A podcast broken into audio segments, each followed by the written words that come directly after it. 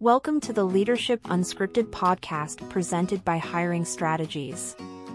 The Leadership Unscripted podcast is your go to source for all things people management oriented. In each episode, we discuss industry trends, problems, and more importantly, offer solutions. We are so happy you could join us. Well, welcome to Leadership Unscripted. I'm Kim Leifson, your host, as well as the founder and workforce strategist for Hiring Strategies. Leadership Unscripted really is unscripted. We want to answer your questions about the topic. We want this discussion to be guided by you. So please enter your questions and comments and thoughts and ideas into the chat box as we go along. I am very excited about our topic today how workplace culture and leadership are directly impacting physical and mental health, and how the state of physical and mental health is impacting workplaces and employers and communities and families, and of course, individuals. I actually ran across an article um, this week, a Forbes article written by Dr. Tracy Brower that spoke directly to this topic. And I was shocked to read a lot of this article, actually. But there were two things that really um, stuck with me in particular. The first one is 70% of people say that their manager has more impact on their mental health than their therapist or their doctor. And here's the kicker and equal to the impact of their partner wow, that really blew me away. I mean, it makes sense because we are with our bosses and our teams more than we're typically with our partners. But I, I that for some reason that just really struck a chord for me. Um, and 71% say that stress at work negatively affects their home life. So, those of you that know me and have heard me speak before probably know my story. I grew up with a father who hated his job. And I knew he hated his job. And although he worked 16 hour days, six days a week, that man's work ethic is impeccable regardless. Um, and, and there's a clue there, right? Anyway, what employer would allow someone to work six hours a day or 16 hours a day, six days a week? So when he was home, he was miserable, which meant that we were work, walking on eggshells. And it really left my mom to hold down the fort. And she was working part time as well. And simply because they allowed those kind of hours, he wasn't around to parent. Now, don't get me wrong, he was very involved in my childhood. He was uh, band booster president all four years of high school. He um, was my uh, softball coach for four years. It wasn't that he wasn't there for me, it's that he wasn't there for the day to day stuff. He wasn't there for those um, deep conversations. He wasn't there for um, when things got really stressful at home, right?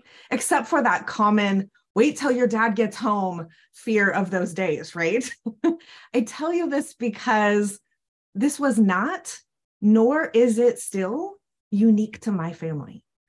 The stress that's imposed upon by work and employers it trickles down to family and kids and communities. And it creates this cycle of mental health challenges that ultimately are ending up back in the lap of employers. I don't think, I think that's the piece that's missing here.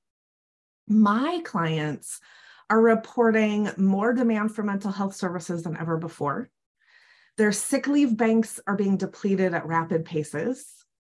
Um, Dr. Tracy Brower in this article says that 78% of employees say stress is negatively impacting their work performance, which means lower productivity. And 35% of leaders are taking on more of the burden and reporting being stressed themselves. 42% of those leaders that are taking on more of that burden are saying that it's self imposed, meaning they're feeling the pressure to perform and the buck stops with them so they really have no choice so the good news is the flip side to this is that dr tracy brower says that when people have positive mental health 63% report they're committed to their work, and 80% say they're energized by their work. So it's almost like just that simple flip of the switch mentality has such a drastic impact. So, all of that background and information to introduce you to our guest today, Dr. Adiola Mead. Dr. Mead is a physician, a consultant, and a coach that runs Vitality Team Workplace Wellness, where she identifies and comprehensively addresses the root causes and issues underlying individual and organizational health concerns. So, welcome, Dr. Mead. I'm so excited to have this conversation with you today. Please start by telling us a little bit about yourself and your background and why this topic is important to you.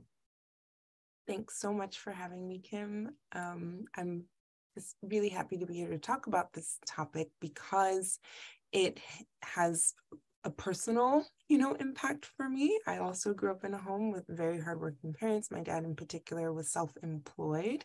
And that meant there was a lot of pressure on him. And sometimes that would show up in, you know, the way that we related as a family. And he was away a lot, traveling a lot. He was an author, so he wrote books. So a lot of his time was um, just directed towards breadwinning breadwinning. And um, there are a lot of frustrations in dealing with you know work issues and concerns that kind of trickle down. So i remember that as a, a memory growing up as well. Again not a unique experience. And always mm-hmm. wanted to be a physician. That was just my number one goal and plan in life. And found naturopathic medicine as a great um, sort of way to express my my lineage and my desire to be a healer and a physician and doing so in ways that are comprehensive using natural medicine um, and have worked in the San Francisco Bay Area, in Vancouver, BC, here in Seattle, so places where there's lots of tech, lots of high stress people, um, and have just found over the years that high stress often related to work, leads to lots of inflammation in the body, um, in the brain, and mood issues. And then chron- from that chronic stress, chronic inflammation, and chronic disease. So I see a lot of um, burnout in my practice and mostly like the mental and physical effects of burnout, not just the I'm tired. I don't really want to go to work today. I'm not getting along with my boss. It's more like I have sciatica. I um, am deeply depressed and it's related to to my work and some of the dynamics around that or i am exhausted in ways i can't even explain and it's not just something that a vacation fixes. So um that's that's my background is figuring out root causes and and treating them comprehensively and naturally. Awesome. Have you noticed i'm curious over the last you know since the pandemic it seems like the pandemic really fueled a fire um, when it comes to mental health, when it comes to physical health, because we all know that mental health leads to physical health um, um, or lack of, right? Right. Um, what have you seen specifically over the last three years? What's different? Is there something different than before the pandemic, or is it likely, is it the same? It's definitely different. People have had a chance to reevaluate what's working for them, what's not working for them. Um, working from home or working in a hybrid scenario has made it so that people um, can reflect on whether working in office with certain leadership or coworkers is beneficial to their mental health, physical health, or not. And when they realize that they have been on sort of a conveyor belt of, of stress and high workloads and um, maybe toxic culture, you know, they decided they wanted to do something about it and started to demand more support in the workplace and more flexibility, um, more empathy, and more of a focus on well-being. So there's definitely be a, been a shift. And also when you stop you realize how how tired you are and how how mm-hmm. unsustainable the pace that you were working at is. Um, and mm-hmm. then you have a choice to make. So a lot of people are disengaging to a certain extent and realizing or what they call quiet quitting like i can only do so much and still maintain my mental health so people are starting to become disengaged especially when leaders are are not listening or you know want things to go back to normal come back to the office come back and um, make things the way they were before but you can't. Recreate the past you know everything is moving forward. You can't undo three years of a pandemic and the realizations that are, have come from it. So everyone really does need to adjust and find uh, a happy middle ground where everyone can thrive in the workplace. Yeah. You said something about, you know, exhaustion and it not being just something that a vacation will fix. You know, we were talking about, I was talking with some colleagues about being tired and how it doesn't seem like it doesn't seem like it, the amount of hours of sleep that we get is not solving the exhaustion problem. Mm-hmm. Um, and I think I'm not a medical professional. I'm not a psychologist. I don't pretend to be, don't even pretend to be one on TV. Hmm. Um, I I think that it's more of a it's a deeper soul peace exhaustion. You know, like we need that peace. There's there's so much going on and we're all overwhelmed. And um it's it's how do we find that that center again, if you will. Um, talk to me about the sorts of things you're seeing in your practice from a health standpoint um, that are new or different post pandemic. Yeah, that's a good question. Um, like I said, exhaustion mm-hmm. is a mm-hmm. big one, um, but in a different way. That's sort of like deep, deep I don't know what I'm doing with my life sort of exhaustion. Like before, it was just that I'm busy. I need to keep going and stay vital and maintain my lifestyle because mm. you never questioned it. This is just what you do, this is how it goes. But now people have realized, like, oh my goodness, this is beyond just continuing. Why am I doing this? Is it is it serving me? Does it you know measure up with my with my values? So people are asking more questions i think. I'm wanting mm-hmm. to live a little bit more intentionally because they've had a chance to reflect. Um so there's a lot of that a lot of like anxiety and depression from realizing that the pace is is not sustainable. And we have to remember too that a lot of people are dealing not just with work but home lives and lives as, as global citizens that are very stressful right now both domestically and internationally. There's like no end of things to worry about and that weighs heavily on a lot of people um, in different demographics you know and and how they identify with different communities they're in and those are things that you just don't leave at home. That comes with you that comes to work it comes to every interaction you have with anyone at work um, or anyone that you serve as um, as a client. So I think there's just a lot more awareness of the burdens that people have been carrying and a desire to to change in ways that um, were not a priority before. Hmm. So how are you tackling this now? What was your what's been your response to this other than you know helping them deal with the symptoms and solve these problems? What else have you what are you doing? I'm advocating very strongly for self care and for revitalization of self care. Like, what does that really look like? Um, and how can you make it sustainable and consistent? It's not, mm-hmm. uh, I'll take a vacation in six weeks. It's not, I'll get my nails done on the weekend. It's not, I'll sleep when I'm dead. That's not self care. um, so it's more like because that's a lot of what our culture has been. It's just like go, go, go, go, go until you are absolutely out of resources and now you have to like scrape yourself off the floor.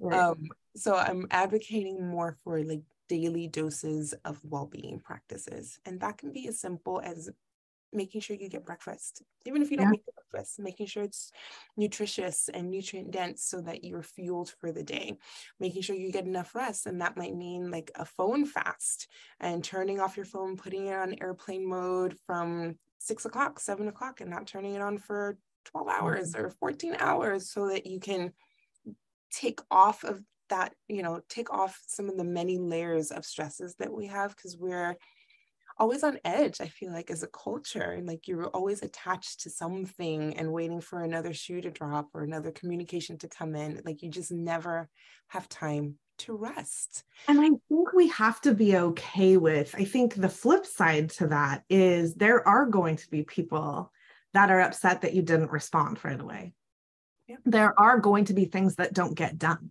mm-hmm. there are going to be things that slip through the cracks there are going to be those things but as a society i think the piece that we have to come to grips with is those things need to occur if we want to continue on being productive healthy contributing members of society mm-hmm. um, but I think that's the hard part. I think the hard part is people don't want those consequences. They want both. They want the they want that downtime, but they don't want things to slip through the cracks. They don't want people to be disappointed in them. They don't want, you know, um, uh, to to put out that particular customer or client um, for sure. So I think we have to make that that connection and have a discussion about that are your is that part of what you're talking about absolutely is just helping people step back for a second to pause and step back and realize that the way things have been going is not sustainable. Like we can't continue this way. And that it's okay to, like you're saying, let some things slip through the cracks and just reprioritize, right? Let's just start with rocks and not with gravel, right? Let's start with boulders and rocks and not with gravel. And um, the boulders and rocks are really uh, investing in your own capacity, right? As an mm-hmm. individual. So that means getting sleep, making sure it's restful sleep, being well hydrated, making sure you're having a nutrient dense diet. It means exercising, it means meditation and mindfulness, it means community and intentionally building community that's supportive and understanding. It means learning how to communicate in a way that is um, both beneficial for you. So, you know, your own self talk, a lot of mental health is rooted in negative self talk right? And believing lies about ourselves that maybe we were told or we assumed, and just kind of reparenting ourselves in certain ways. And um, yeah, taking responsibility for the way we we think and which thoughts we believe and um, how we act on those and how we process emotions and act so all those things and practicing um, those types of self-care invest in your bank of capacity. So now, if I'm well rested and hydrated, if I say nice things to myself, it spills out into how I interact with other people. It means that when I sit down to work, I'm not thinking of the millions of things that I haven't done. My mind isn't racing. I'm not hungry. I'm not in pain because I've taken good care of myself. So now I can really sit down and focus. I can get a lot more done in a shorter amount of time without stress. Right. And I also think we forget sometimes that the brain needs that downtime to solidify information and to be innovative. I was reading something else last week about, you know, we need the space to do nothing yep. in order to innovate. Yeah. And we wonder why in the last 10 to 15 years, we've got classes on how to innovate. We're focusing on innovation. We're, well, we never had to do that before right. because it was happening naturally because we were giving ourselves that space. And I think not having that space anymore, we're seeing the impacts of that in so many different ways. Um, I do want to stop for a second and invite people if you are listening and you have questions or comments or ideas or thoughts, please go ahead and put those into the chat box. We want to answer those questions for you and, and fuel this discussion. So um, we, we invite you to participate. Um, I also want to flip. We've been talking a lot about the individual and that self care and how important that is. I want to flip for a second and start talking about employers because that really is um, our mental health, our physical health affects employers and our employers are affecting our physical and mental health. There's a relationship there that I think we're forgetting about. And so, talk to me about Vitality Team Workplace Wellness and what you're doing inside organizations. yeah. to talk about this topic. Sure. So, um, the most important thing I think an employer can do to improve the well being of their team is to start listening, to mm-hmm. ask questions, and then um, receive feedback in a neutral way right? Because if you want to improve the employee experience, you need to learn exactly what that is. I think a lot of times, especially in the past and leading up to the pandemic, and, and often now too, I think leaders leaders are often shy, nervous, or kind of unwilling to hear the the the truth, the raw truth about how people are experiencing the culture that the organization has created. Because then, if you know something, then you might have to do something, and it might not be something that you're willing or able to do. But I think um, leaders really need to take that initiative to start asking questions and to start listening and to be ready to act on the feedback that they're receiving. Um, so that's a lot of what we do is just providing anonymous surveys. And it might sound very simple, but when you have an anonymous survey, then people feel like they can be honest. And when it's not coming from an, you know, internal HR and not coming from the CEO, then they feel a little bit more open um, because otherwise they might fear retaliation. They might, well, they'll know that this is me. And then, you know, things might happen at work that I don't really want to happen. I can't really be honest. So we as a third party provide um, sort of curated surveys to learn what leadership really wants to know, but then also give team members an opportunity to share more widely, right? So it's not just a check the box, it's more like, what are some of your big obstacles to work life balance? And people say things like, it's my manager mm-hmm. my relationship with my manager, or it's childcare, or right. it's my own pressures on myself to be, you know, a hundred percent up a hundred percent of the time,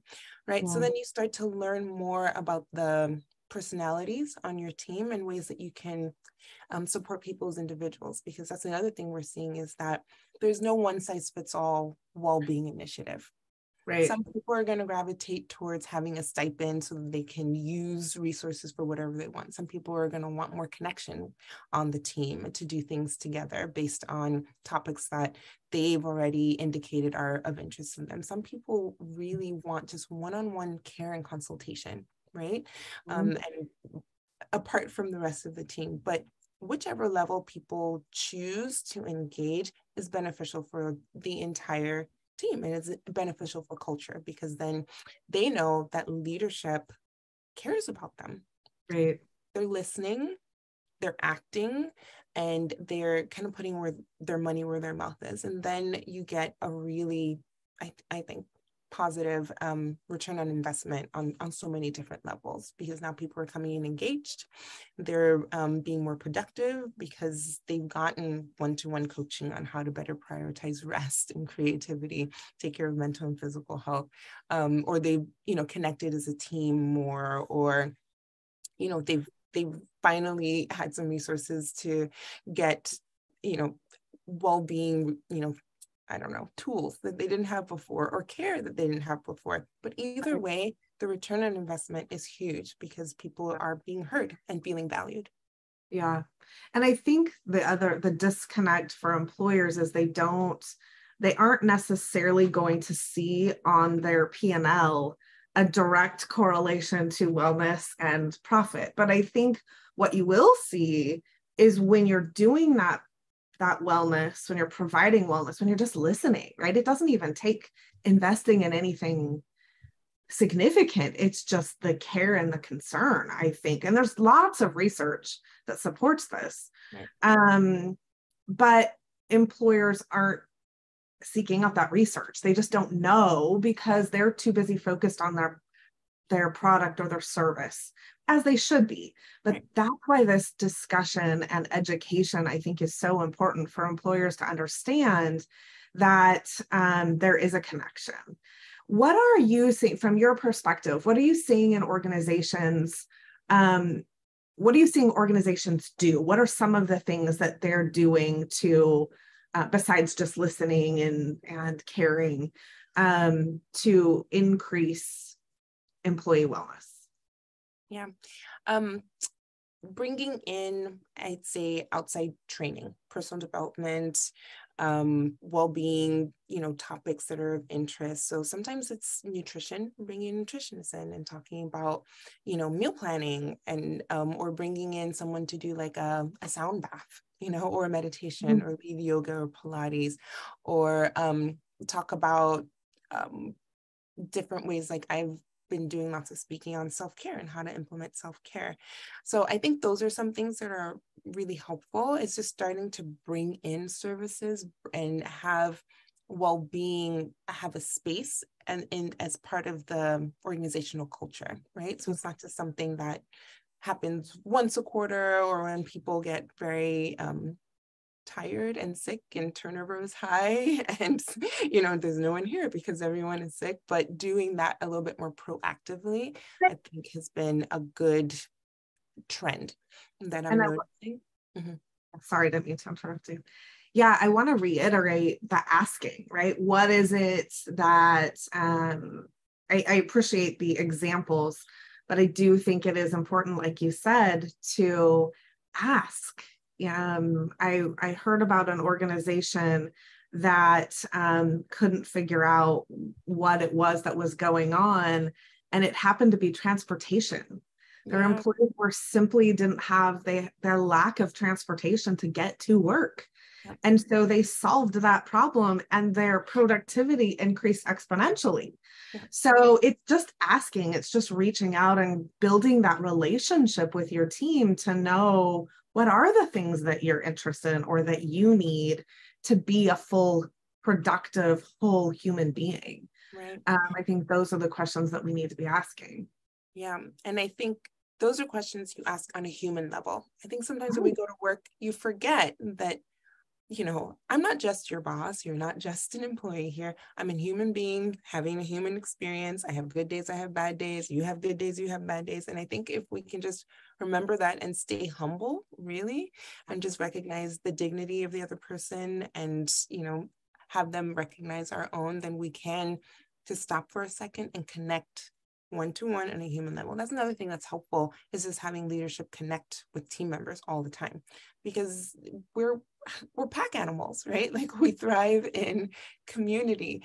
And if especially people who are just starting in the careers, um, you know, a lot of people just came into the workforce during the pandemic and they get a new job and they never go into an office and they never see anyone. Like that is a very destabilizing experience. You feel so alone. And if you're spending most of your time on these projects for this organization and you feel disconnected, it's really hard to stay motivated to be very productive if you don't have that anchor person or persons that you can build relationships with. So I think a lot of it is building relationships, communicating um, and just remembering that we're all human, right? And trusting that the people that you've hired want to do a good job, right? So you have to assume that you're hiring people who who care to have this job and to, you know, contribute to the organization. Right. Which is really a whole different mentality than work has been in the past. Mm. Um, you know, it's really been transactional. Uh, you come to work, do the job, I'll give you a paycheck, we're good, right? right. Whereas I think um, more successful, progressive, where we're at now as a society is we really want organizations and people to grow together. Right. And so that we need to change that focus. What are you seeing um, from the perspective of leaders' perspectives, yes. what's changed? Has anything changed from before the pandemic to now? I'd say leaders are extremely stressed. I think yeah.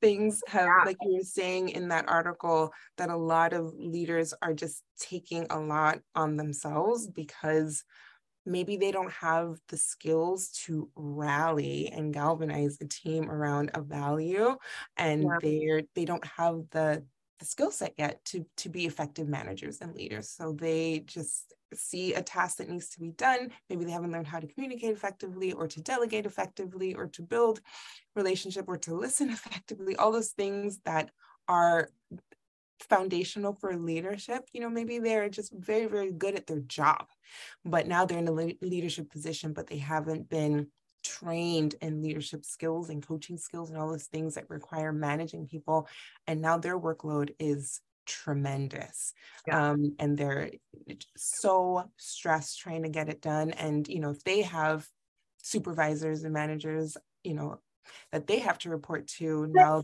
they're getting it from both sides right? Yeah um so i'd say there's a lot of stress in in leadership and that they're needing a lot of leadership development in different ways and a focus on their well-being as well because i know we all have the experience of either having a boss or knowing someone who has a boss who is not well in a lot of different ways. And it's not something that you can kind of keep to yourself, right?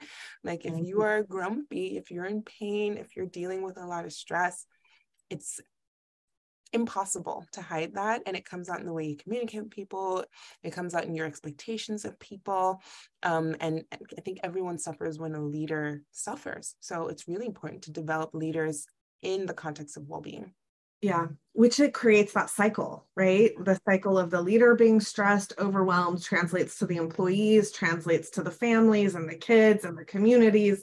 And now we're back to, you know, leadership again. Um, it's it's because now the, those kids and the community members are going to work and they're um, they're stressed.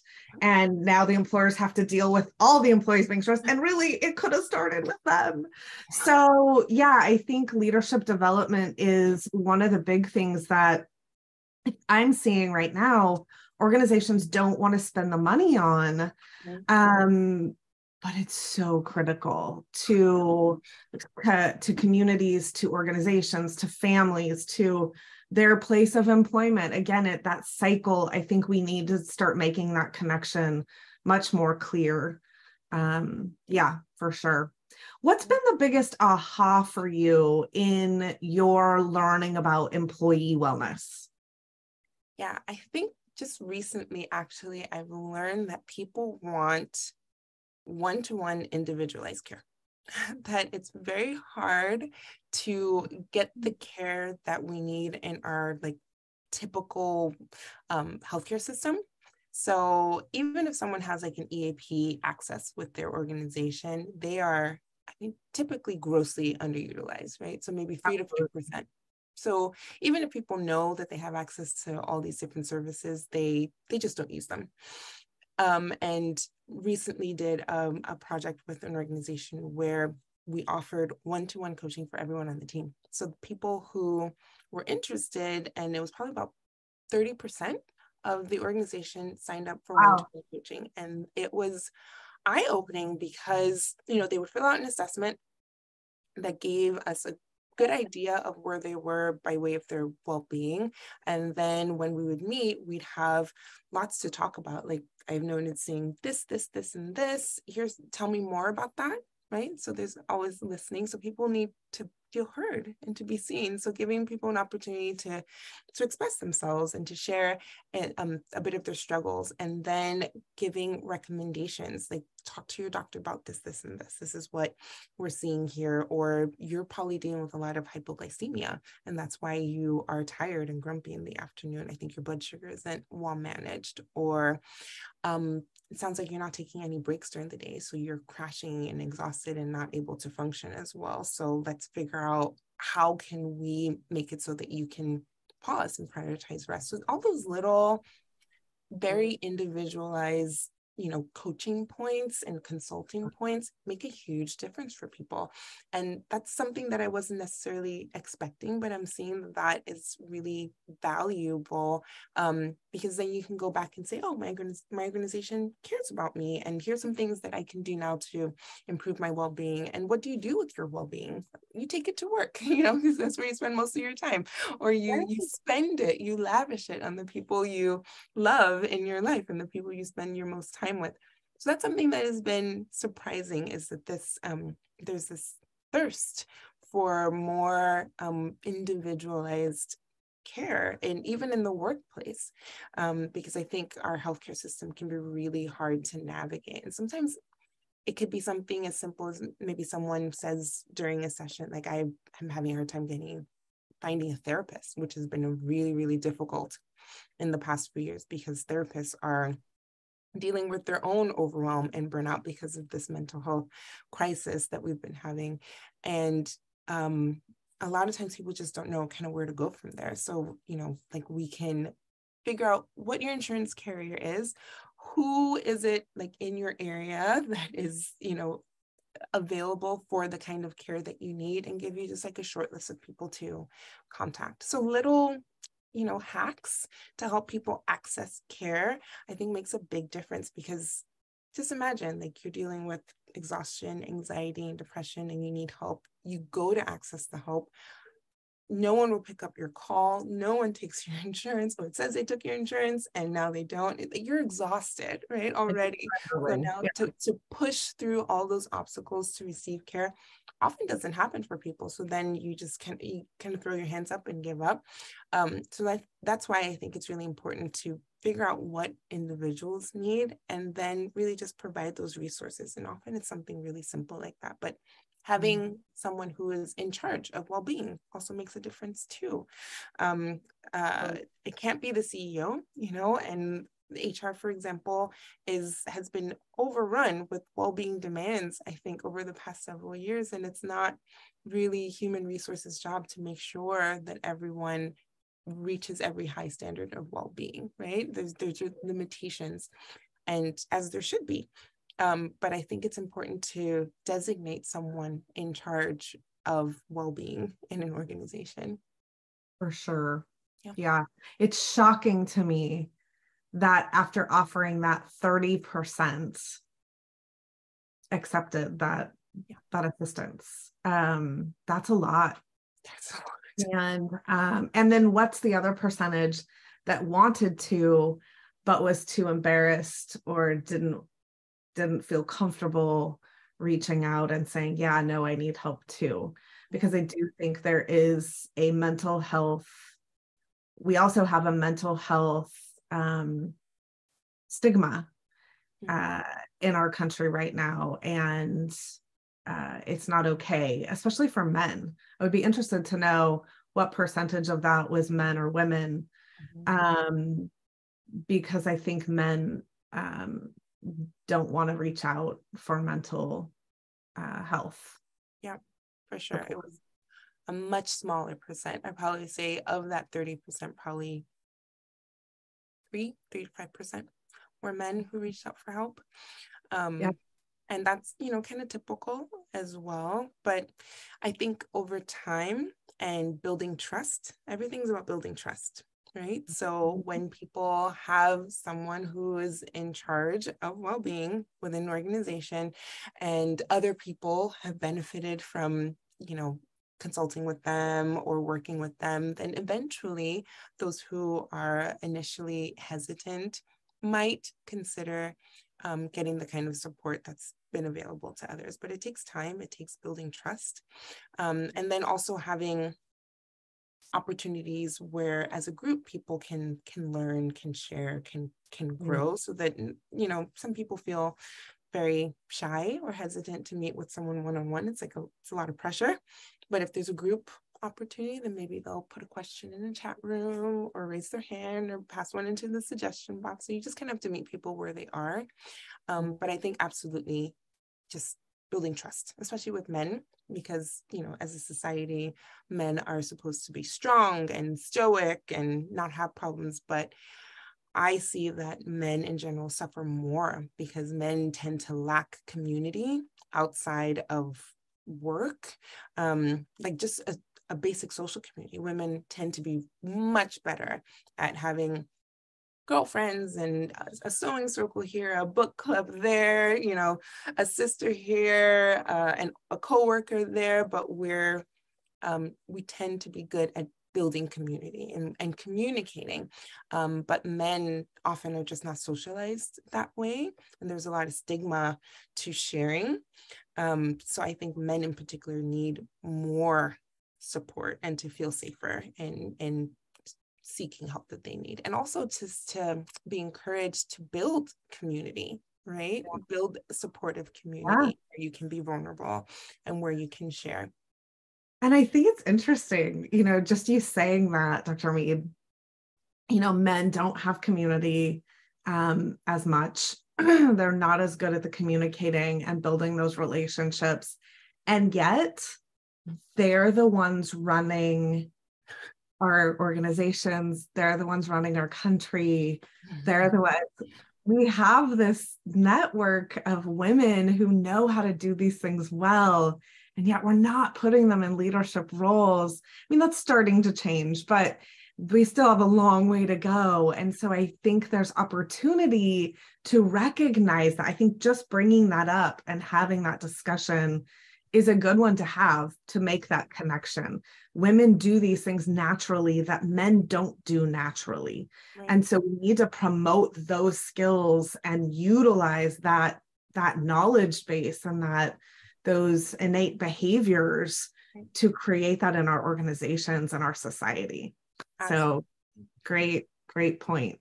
Yeah. And then just to remember that our, you know, our skill sets can work in harmony right? oh absolutely. And and should like my natural innate skills and um and strengths should be ways that i can serve the communities i'm in. So the more we promote women's natural strengths and skills and dovetail them with men's natural strengths and skills, the further we will go, right? But then just creating those safe spaces where um, men feel like they they can grow in those skill sets right and not feel stigmatized um, right. because they're learning to communicate and they're building community and they're taking time for themselves um, a, a lot of men just don't feel like that's allowed you know like it's not a priority. They should be busy doing things that make them look very very productive and successful.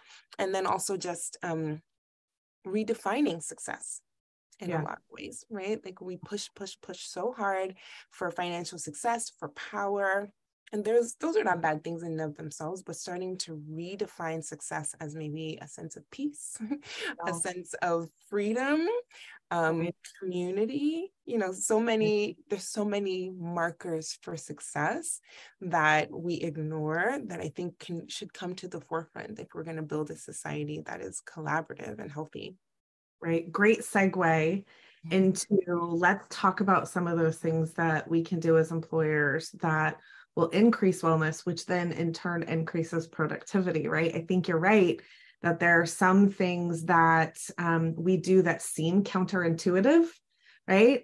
Um, one of the things in the article from Dr. Dr. Brower, um, some of the solutions that they offer is to say no to too much work for yourself or your team. Mm-hmm um, just saying no to work because we're overbooked or we're over full creates space for more innovation, creates space for problem solving, creates space for so instead uh, for that wellness, for that mental health, the physical health to flourish so that we can then take on more work or do something different. Um, what are some of the things that uh, employers can do right now to positively impact the mental health of their teams?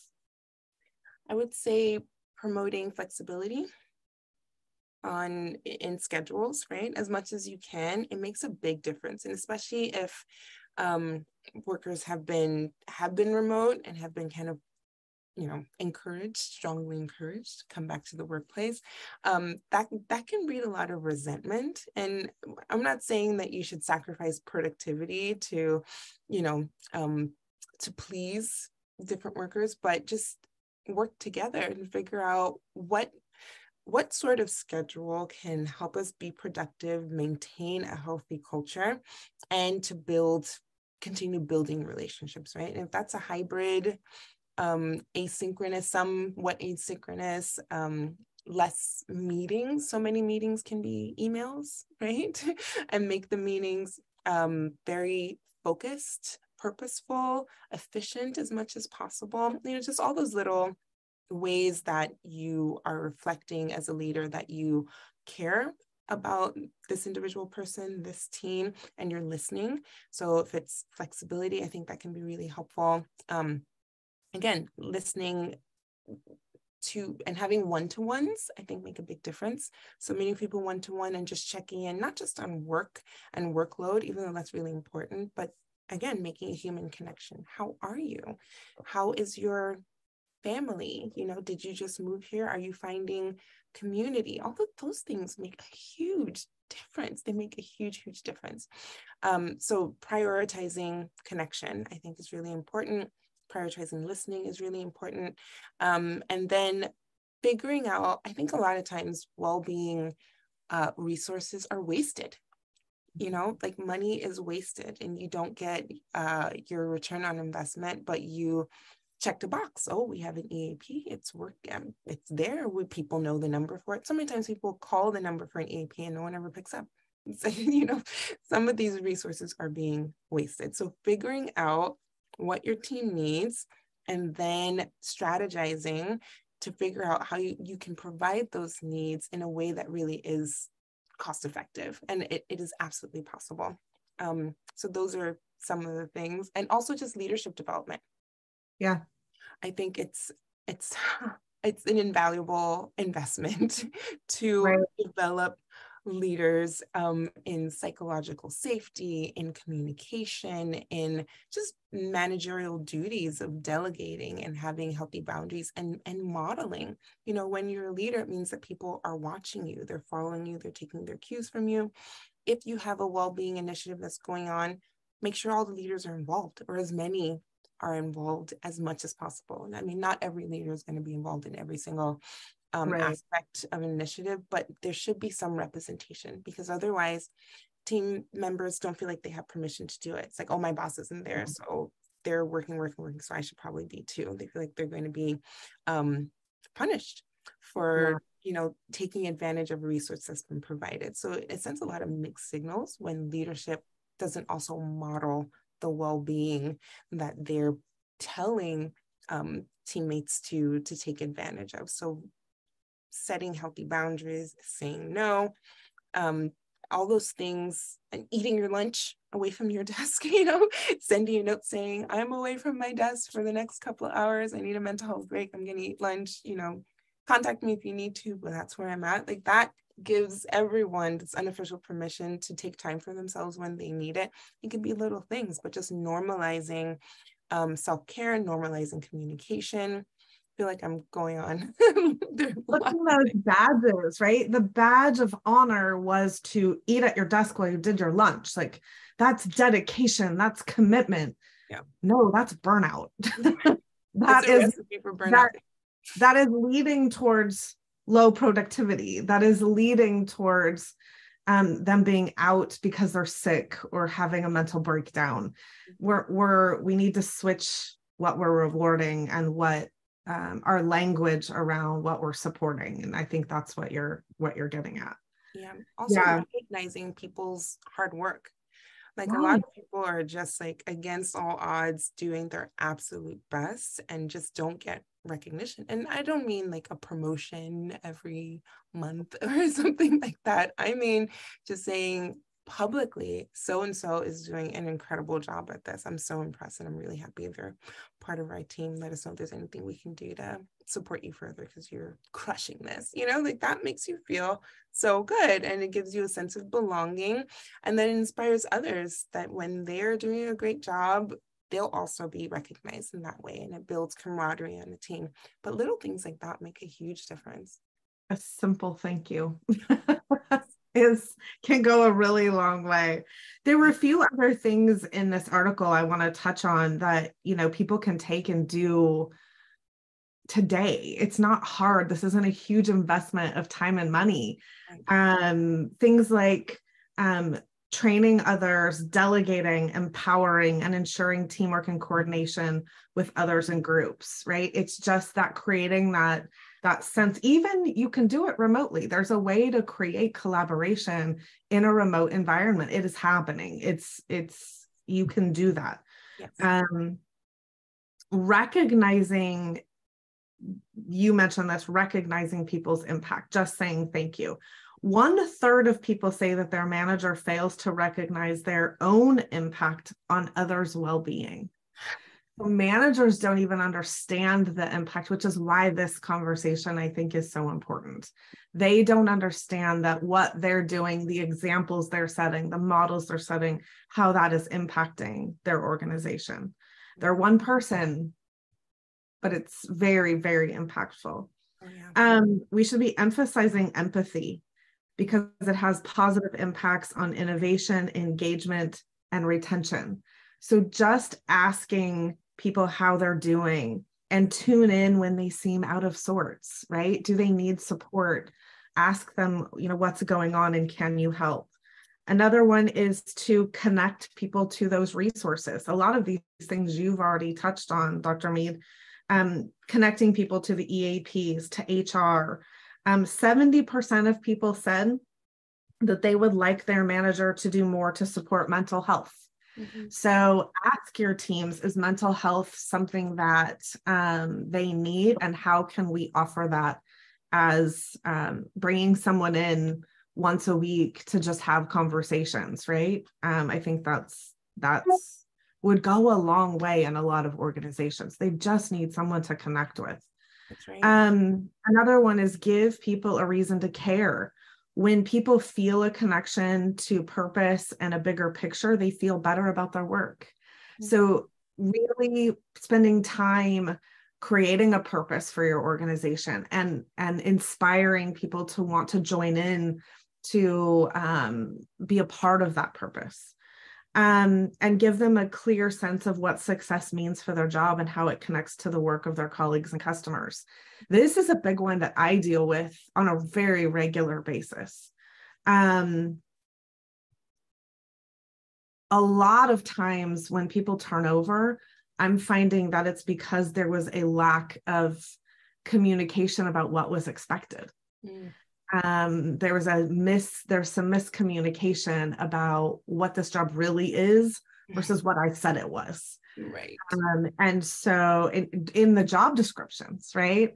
So being clear about that, uh, creating connections, you already talked about that, providing a challenge. People don't want to come in and just check boxes and go out. There are some people that want that kind of work, and that's okay. But there are others that really want to challenge, they want to problem solve. So let's give them that a, and an opportunity to learn and develop. Um, give people choices that being flexible, right? Autonomy, um, setting that expectation and then letting them decide how they get reach that expectation rather than giving them all the steps in the process. And then the last one, of course, was take care of yourself. Yes as a leader, right? We started this conversation by saying there's this cycle, and um, leaders, I don't think, realize how important that is. So they need to take care of themselves first. It's the putting the mask on on the airplane, right? First, you have to do it yourself before you can take care of your teams, and your teams need you to take care of them. So, um, uh, figuring out what you need to create that centering piece in yourself to not be exhausted so you can support the team. Yeah. Um, what else? What am I not covering, Dr. Mead, that you think is really important to this topic? If there was one message you wish all employers would take to heart, what would that be? just investing in the well-being of your people is always a good choice it's always going to be a good investment and you'll always have a return on that investment um, and, and making that a priority i think needs to be shouted from the rooftops right like we it's it's sort of like um preventative health right like you go in for your checkup every year and for the most part hopefully everything is healthy and normal. Maybe your doctor will give you some tips on staying healthy and normal. But if you don't go in, you know, for a long time, then you start to be afraid of what will happen if you do go in. Oh, it's been several years and I haven't checked in. What if I have high cholesterol now? What if I'm dealing with, you know, family issues that my the rest of my family have been dealing with? Now you're hesitant to ask for help and you just never get that help then. But when you are consistently asking the right questions, listening, providing feedback, then you can maintain health in a sustainable way. So I'd say um, well-being is, a, is an important investment um, and figuring out very specifically what your team needs and how to meet those individual needs in ways that are meaningful for them, right? So I think that would be it, listening and uh, just another side one when you're talking about like bringing someone in so to have you know conversations and so people can feel heard i think just creating safe spaces too yeah. a lot of times um, in organizations people don't feel comfortable sharing so something simple as creating a safe space whether it's led by um, a professional or not where people can just share share feedback and um, have a little bit of space where they can let their hair down and let down their burdens and um, share vulnerably, just a, a, a safe space and, and not just like a psychologically safe workspace, but just a safe space for, for conversation, I think can go a really long way. Um, and maybe one more. like you asked for one now. I think I'm my third. Ellen, this is um, great. I think when you're talking about articulating values as a leader so that you know teammates can start to rally around that value and all and make the work very directional right a lot of times people feel like aimless what are we even doing why does it matter but once you can articulate and continue to re-articulate values then people know what direction they're going to be going in and then they can fall into the line. Um, but it doesn't always have to be a productivity value. It can be uh, a human value of we provide this service or this product because we care for our local community right. So if that is a value then there are lots of ways to meet that goal so something like organizing volunteering or organizing donation drives and just making everything that you do as organization feed into that value i think reinforces that for all team members that this is a space that is value driven it's mission driven it's meaningful it goes beyond myself because people really want that. They want to invest in experience contribute to an experience that goes beyond themselves i think we're, we're made for more than what we do every day and being in our little bubbles so when you give people that perspective of what you're doing goes beyond you it benefits this community, it benefits this cause, then it gives you a reason to wake up in the morning, if you, especially if you resonate, connect with that cause. So those are some some things. I think that's about. a great place to end this conversation because we're all looking for that reason to wake up in the morning, right?